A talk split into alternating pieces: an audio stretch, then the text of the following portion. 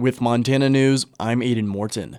The two Democrats and two Republicans in charge of redrawing the state's new congressional and legislative districts are in disagreement over how to start drawing lines. Montana Public Radio's Shaylee Ragar reports. The U.S. Census Bureau has not yet released the final data states need to start drawing districts, but Montana's Districting and Apportionment Commission met Thursday to talk about the rules that'll guide the process. The debate focuses on whether the Commission should be required or have the option to draw lines that follow existing political subdivisions, like counties, school districts, and American Indian reservations, to the greatest extent possible.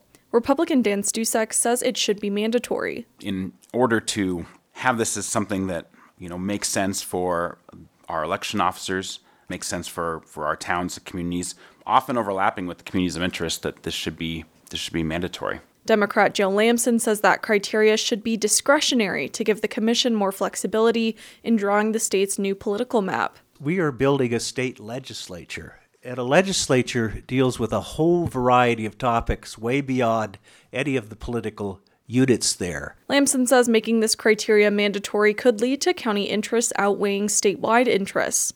Republicans and Democrats opposing criteria are posted online at leg.mt.gov, and commissioners are soliciting public comment to help them decide how to proceed.